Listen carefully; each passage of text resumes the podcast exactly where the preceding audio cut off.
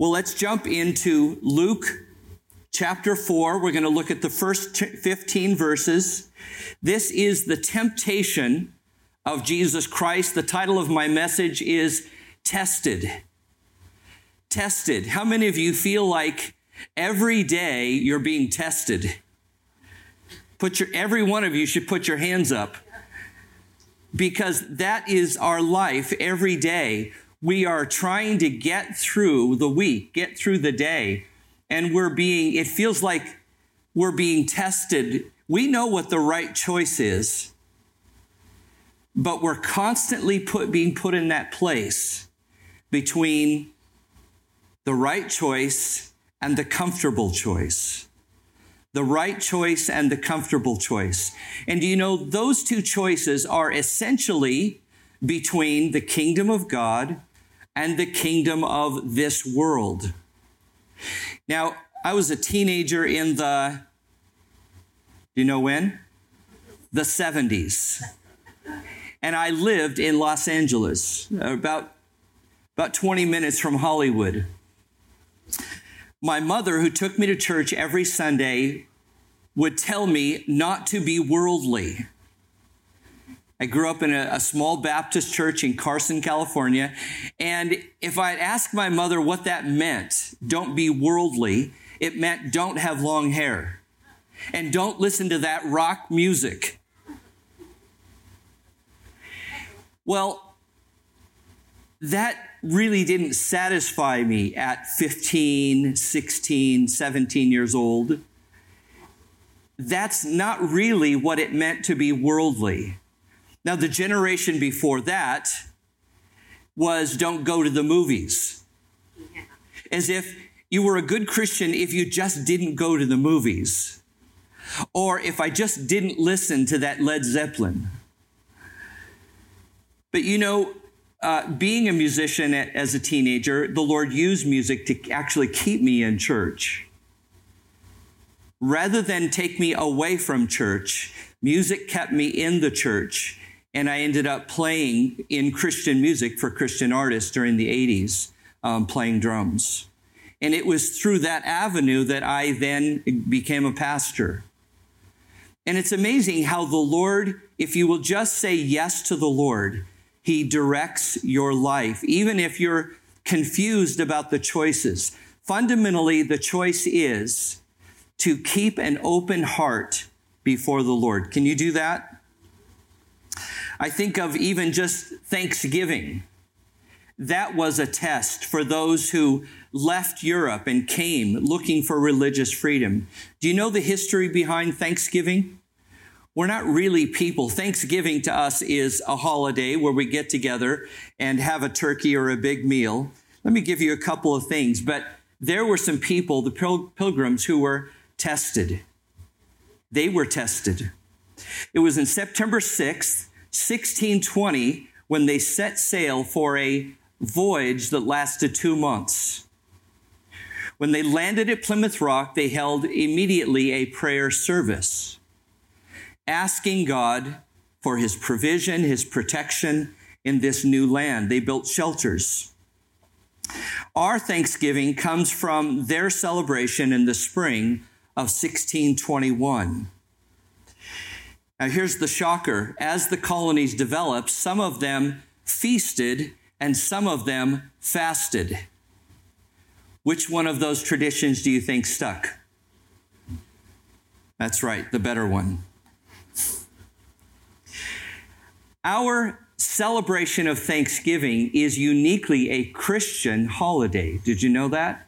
It's not just an American holiday, it is a Christian holiday. holiday. It was in 1789 a bill was presented to President Washington to affirm a national day of thanksgiving. It declared, whereas it is the duty of all nations to acknowledge the providence of Almighty God, to obey his will, to be grateful for his benefits, and to humbly implore his protection and favor. And now, therefore, I do recommend and assign Thursday, the 26th day of November, of that was 1789, that we may all unite to re- render unto him our sincere and humble thanks for his kind care and protection. Do you know that is our American history? And every time you hear of separation of church and state, remember these kinds of things. That our founding fathers were committed Christians, and many of them were even ministers who signed the Declaration of Independence.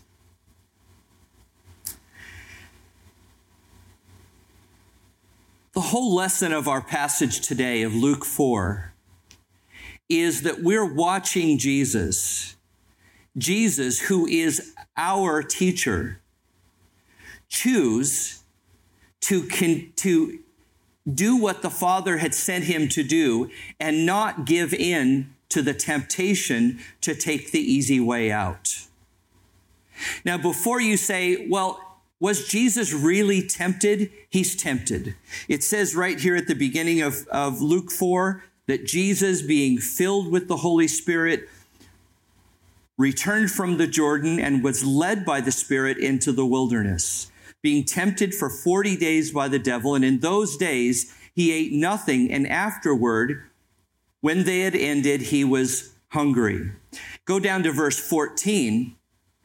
The outcome of his trusting his Father. Then Jesus returned in the power of the Spirit to Galilee, and news of him went went out through all the surrounding region, and he taught in their synagogues, being glorified by all. Jesus was giving you and I an example. John 13, 15 says, He says, For I have given you an example that you should do as I have done to you. Now, he was tempted. And we think, was he really tempted? He was the Son of God. He wasn't. He wasn't born into this world with a sinful nature like you and I. We are tempted and we know what that's like. But how was he really tempted? The word tempt has two meanings. One is to entice someone to do something that's wrong. We know that that temptation all the time. That temptation is appealing to something in us, some desire to choose to go after that gratification. Now, Satan wasn't uh, enticing or appealing to something, some carnal desire in Jesus. The second meaning of the word means to test something. To test something. Like if uh, uh I make furniture, and I've made a lot of furniture for my houses over the years, and if I'm going to make a table, bring it into my living room and start piling stuff, stuff on it, I need to make sure that it can hold the weight of the things that I'm going to put on it. A dresser, a china cabinet. If a carpenter makes a chair, he's going to test it out. If a bridge is built, it's going to be tested before it's open to the public. And do you know that Jesus is tested, and in that testing, we're seeing what he's made of. We're seeing that he is, in fact, the Son of God. And it's amazing. It's amazing. There are three temptations that Satan brings to Jesus. And I want you to know that these are the same three temptations that he brings to you and I all the time. How many of you knew that? Have you ever heard that before? And I'm going to break down what these three temptations are. They are the same three temptations that Satan brought to Adam and Eve. In other words, Satan has no new tricks. He might surprise you, but there's basically three temptations, and these three are what we might say is the world. My mother couldn't explain it to me, but John could. And it's in 1 John chapter 2 verses 15 and 16. John said, Do not love the world or the things in the world. If anyone loves the world, the love of the Father is not in him. For all that is in the world, the lust of the flesh, the lust of the eyes, and the pride of life, is not of the Father, but is of the world. There's three words. Are you taking notes today? Three words to go with these three temptations. The lust of the flesh is the word passion. And passion has to do with your physical desires our physical cravings. The second one is the lust of the eyes, and that has to do with what you see. And that's generally associated with possessions or seeing something that you have to have. Have you ever said to the to to your friends, your spouse, "Hey, let's just go walk through the mall. You know, I don't really need anything, but let's just go let's just go look. And suddenly you see something that you you didn't even know you needed it until you saw it.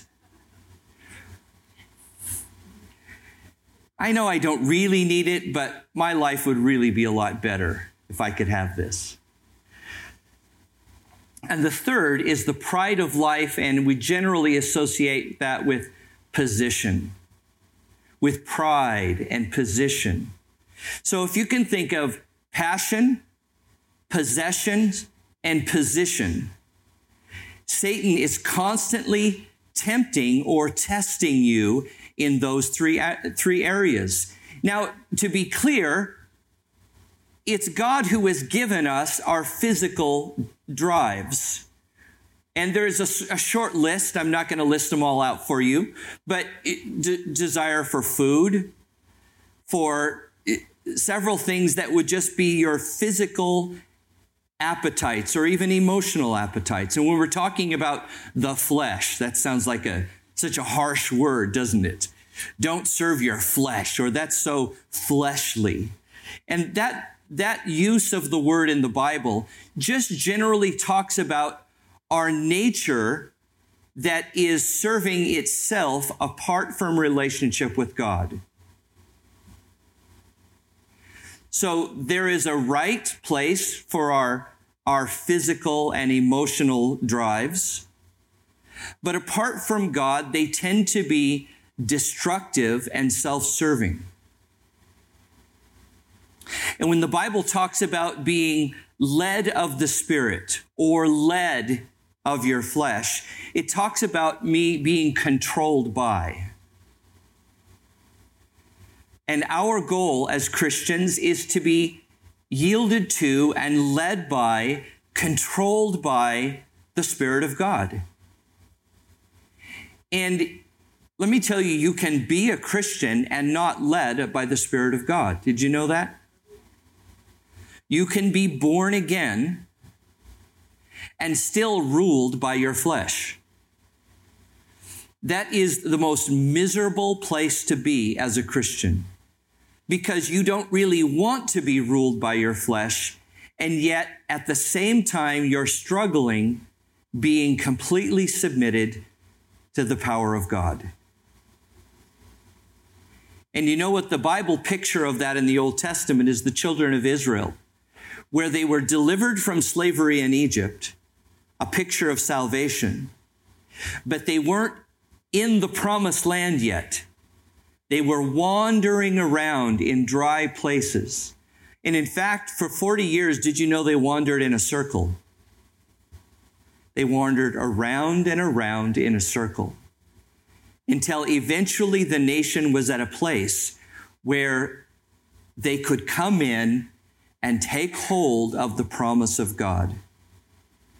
So, deliverance from Egypt, a picture of salvation crossing the Jordan into the promised land, a picture of the baptism of the Holy Spirit. The land flowing with milk and honey. Quickly, the temptation to Eve, it's there in Genesis 3 6. Eve saw that the tree was good for food, passion, pleasant to the eyes, possession, desirable to make one wise, position. It's, it's just all there. Genesis to Revelation. And once you see it, you go, there it is. There it is. And we simply want to keep ourselves, as, as Jude would say, keep yourself in the love of God.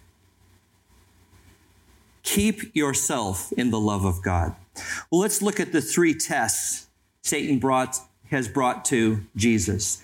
The first test of passion is verses three and four. The devil said to him, If, now that word if means since, since you are the Son of God, command this stone to become bread. But Jesus answered him, saying, It is written, Man shall not live by bread alone, but by every word that proceeds from the mouth of God. Each time Satan tempts Jesus, Jesus responds by quoting the word. And essentially, the word of God is our protection. But more than just some like magic shield, like if you say the words, you are saying to yourself, No, I choose to live this way. I see that temptation, and you just say in yourself, in your mind, No, I'm going to do this instead. The safety and the protection of the Word of God. Essentially, the temptation is designed to get Jesus, as we know, to put his physical needs above his spiritual needs. Not that, not that he shouldn't eat and will eat, but to put that first isn't going to serve him well. What's interesting is that Jesus is, in quoting that scripture, he's quoting Moses. Did you know that?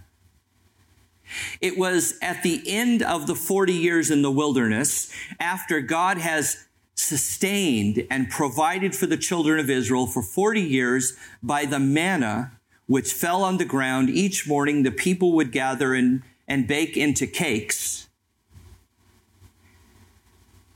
And Moses said to the children of Israel at the end of 40 years, I want you to know this. You did not live these 40 years in the wilderness purely by the bread which God provided for you. The way in which you were sustained and protected through the fears and the dangers was because you trusted God. You believed in the Word of God. Because what happens when you don't believe God's Word? Frankly, your brain freaks out and your emotions freak out.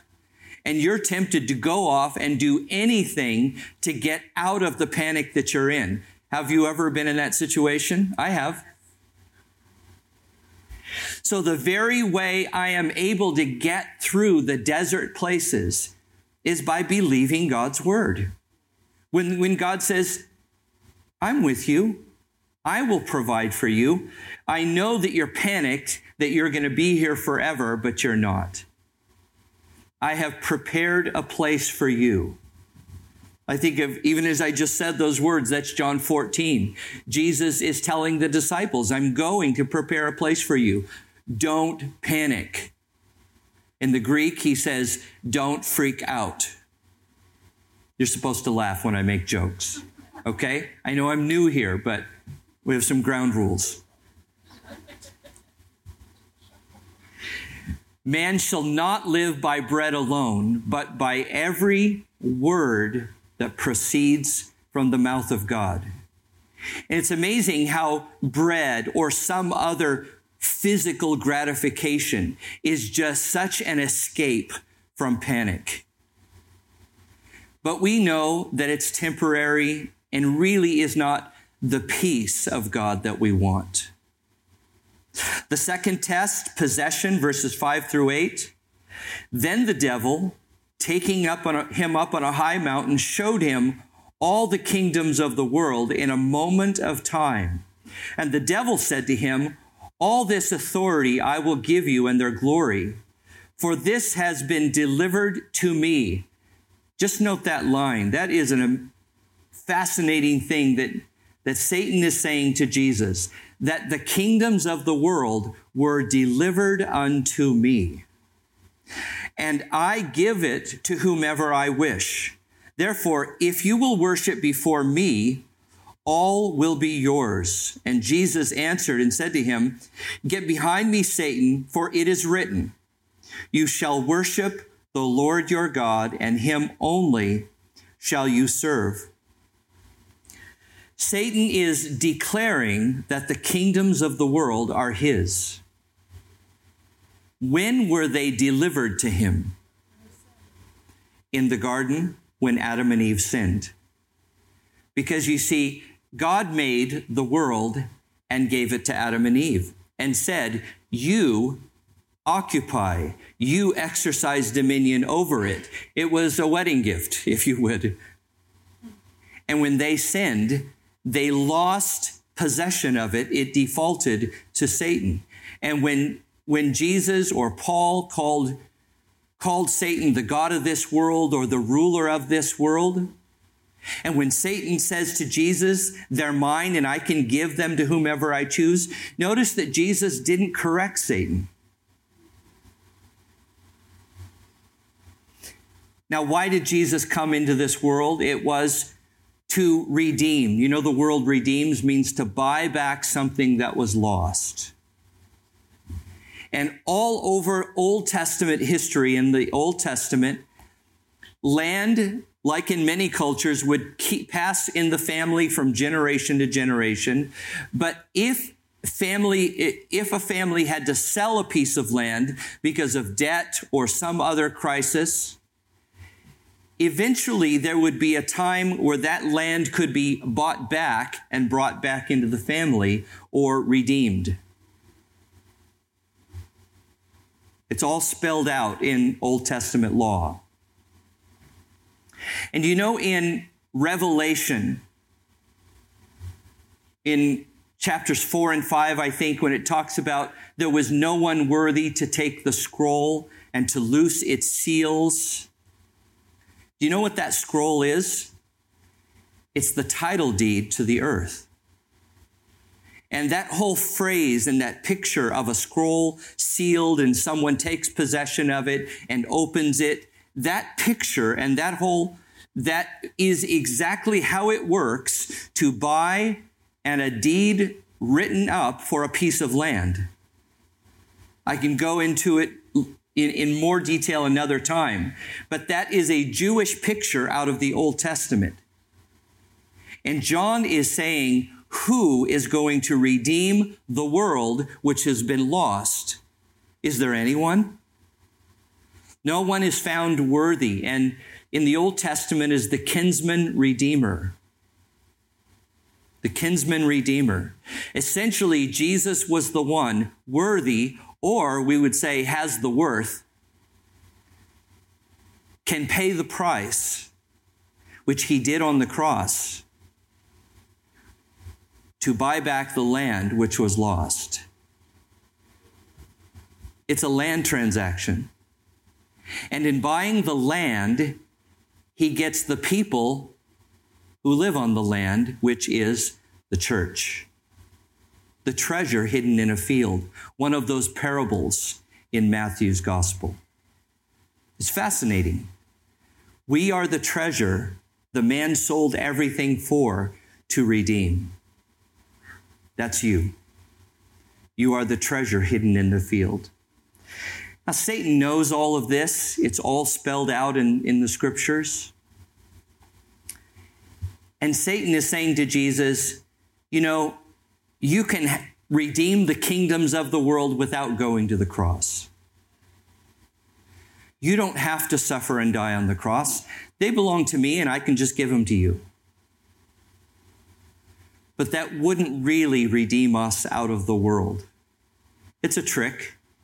And by Jesus rejecting that temptation to avoid the cross, you realize he is committing to dying a horrible death on the cross. That was the price that had to be paid. His shed blood to redeem your life from the eternal sentence of separation from God. The third test position, verses 9 through 12.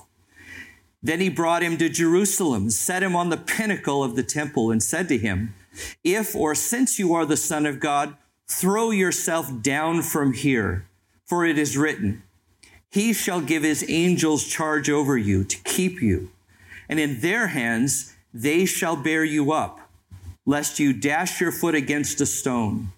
And Jesus answered and said to him, It has been said, You shall not tempt or test the Lord your God. Again, this simply the third test is the same as the others. Just Jesus choose to act outside of your Father's will. And it's that test for you and I. Act outside of your Father's will. It's fascinating that Satan knows God's word and is quoting it. Did you know Satan quoted scripture to Eve in the garden? Has God said? But he always quotes it, leaves out something, and adds something. That's always the pattern. He quotes it, deletes something, and adds a little bit of his own. Be careful when you hear a Bible teacher leave out parts of God's word, distort it, add a little bit here. And there's always a little truth in a little bit of lie. There's always a little truth hidden in the lie. That's why it seems to make sense. The lesson is should I put myself in harm's way and just kind of demand or expect that God protects me? How about the saying, whatever doesn't kill you, how does it finish? Only makes you stronger. I hate that. There are a lot of things that are not good for me that won't kill me. And we almost excuse it. Well, God will protect me. God will bring me through it. It's, it's just kind of used as this modern day justification for throwing yourself off the pinnacle and, you know, God's going to take care of me. God's grace is so sufficient. How about God loves you so much, he told you not to do that? God loves you enough to tell you ahead of time not to marry that person or not to spend money that way or not to do this thing. If you're not sure the decision, search God's word, ask for wise counsel, pray about it. And, and still, of course, God is protecting us even in decisions we're not sure about. Even this week, as I wrote an offer on that house, I'm saying, Lord, is this the house? If this is not the right house, God, would you just close the door, literally? And so, of course, God is protecting us. But that's not an excuse to just be reckless. We don't need to be reckless. We need to be cautious. Verse 13 Now, when the devil had ended every temptation, from he departed from him until an appointed time. What's that appointed time? Satan has more business to do with Judas and the cross. After the temptation, Jesus returned in the power of the Spirit to Galilee, and news of him went throughout all the surrounding regions and he taught in their synagogues, being glorified by all. You and I may never actually be directly tested by Satan, but it sure feels like it sometimes. Do you recognize these things in your life? In, your story is different, but you and I are tested uh, weekly in areas of our physical passions, are, are the, the, the possessions that we think, here's Christmas. I have in my briefcase, I thought it was so funny. Uh, my wife sitting back there gave to one of our grandkids, uh, I think it, it, did you give it to Noah? How old is Noah? Six? Six years old, my little six year old Noah. um, gave him a, a Target flyer catalog that came in the mail and said, Here, Noah, why don't you circle the things that you would like for Christmas? He get well, that's dangerous. He gave it back to my wife and had literally circled everything on the pages. Not just one page, but each page, everything. Well, that's crazy.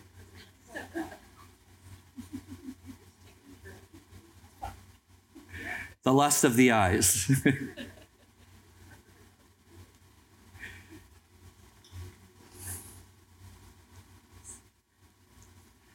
My desire for this church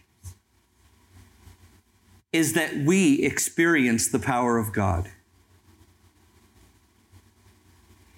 I don't, you know, as some seasoned, experienced pastor of 30 years, I don't have this formula for church growth. Did you know that?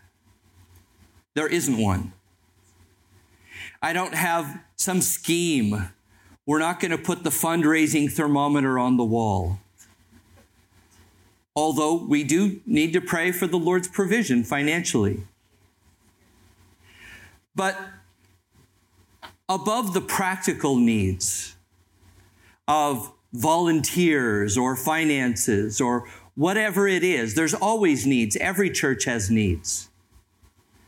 All of those, all those things are irrelevant if we are not experiencing the power of God. There's really no reason to be here if God isn't working. Amen?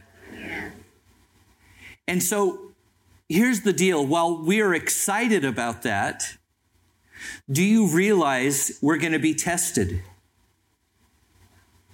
You will not experience the power of God without being tested. Just like Jesus, Jesus is showing you what it's like. And each, each day this week, you're going to be tested in some area of your life. Do you want this or this? And in things that, you know, some of those tests are not life changing, highly spiritual things, but you are choosing all the time whether you want to be in the Lord's will or do your own thing. And of course, now I can see you better. You can be a Christian and you might say, well, do I have to choose everything exactly right to be a Christian? No, you don't. And we're not going to get caught up in this legalistic, you know, checklist of did you choose the right thing? Did you do this? God loves you. The question is whether you are keeping yourself in the love of God so that He can do the things in your life He wants to do. You're not going to lose your salvation because you just made a couple of wonky choices.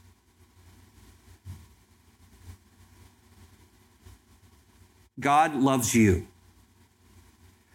But what I'm talking about is, is God using you? Are you saying, God, here I am? And we will all struggle with those choices at different times. And you're allowed to struggle. That's just, that's the course we're on.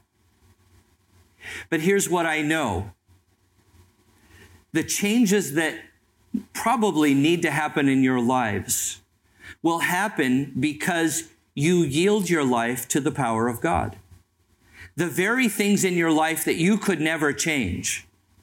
And you say, well, I want to be used, but I can't, I can't change this area of my life. Do you know that God knows that?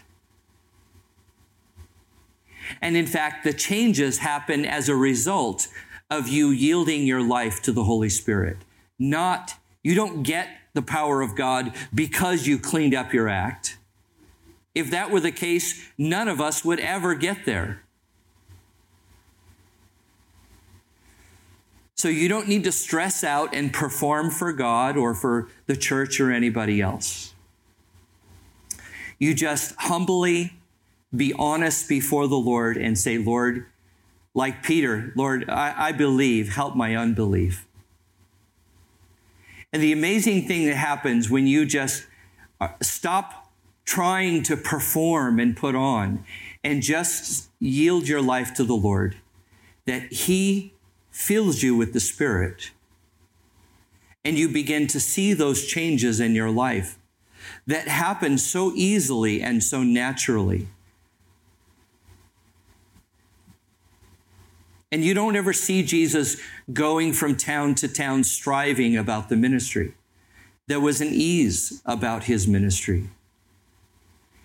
And what I desire is for you to know that peace, for our church to experience that power, and for the word of that work of God to be heard in Albany. Yes. That's all. That's my marketing plan, okay? is for God to work in your life and for it to be heard in our community. That's it. And if we don't see that happen, then we're just having church. And so, my heart's desire every time we get together is that I can share with you accurately, rightly of the Word of God to say what Jesus said. Do you know what verbatim means? It means to say something just as it was said. That's my job. God, what did you say? Let me just say it as you said it and not distort it, not rewrite it. Do you know the word verbatim has a second meaning? It means to make an exact copy of something like to copy a piece of furniture and make it ex- an exact duplicate. And you know, I like both of those definitions because if we are accurately s- studying and saying what Jesus said, then what's going to happen? We're going to become copies of Jesus. So I want you to understand that that's the meaning of what we're saying verbatim church that we are becoming like Jesus in, in each of his words. And that's all I want for you. I'm going to have the worship team come up. And as we close, it's important that we respond. And I believe that while we're worshiping and, and I'm sharing with you this morning, I believe that God is speaking to you. Did that happen? Yes. Each of you heard something that related to your life. And before you leave here today, you need to respond back to the Lord.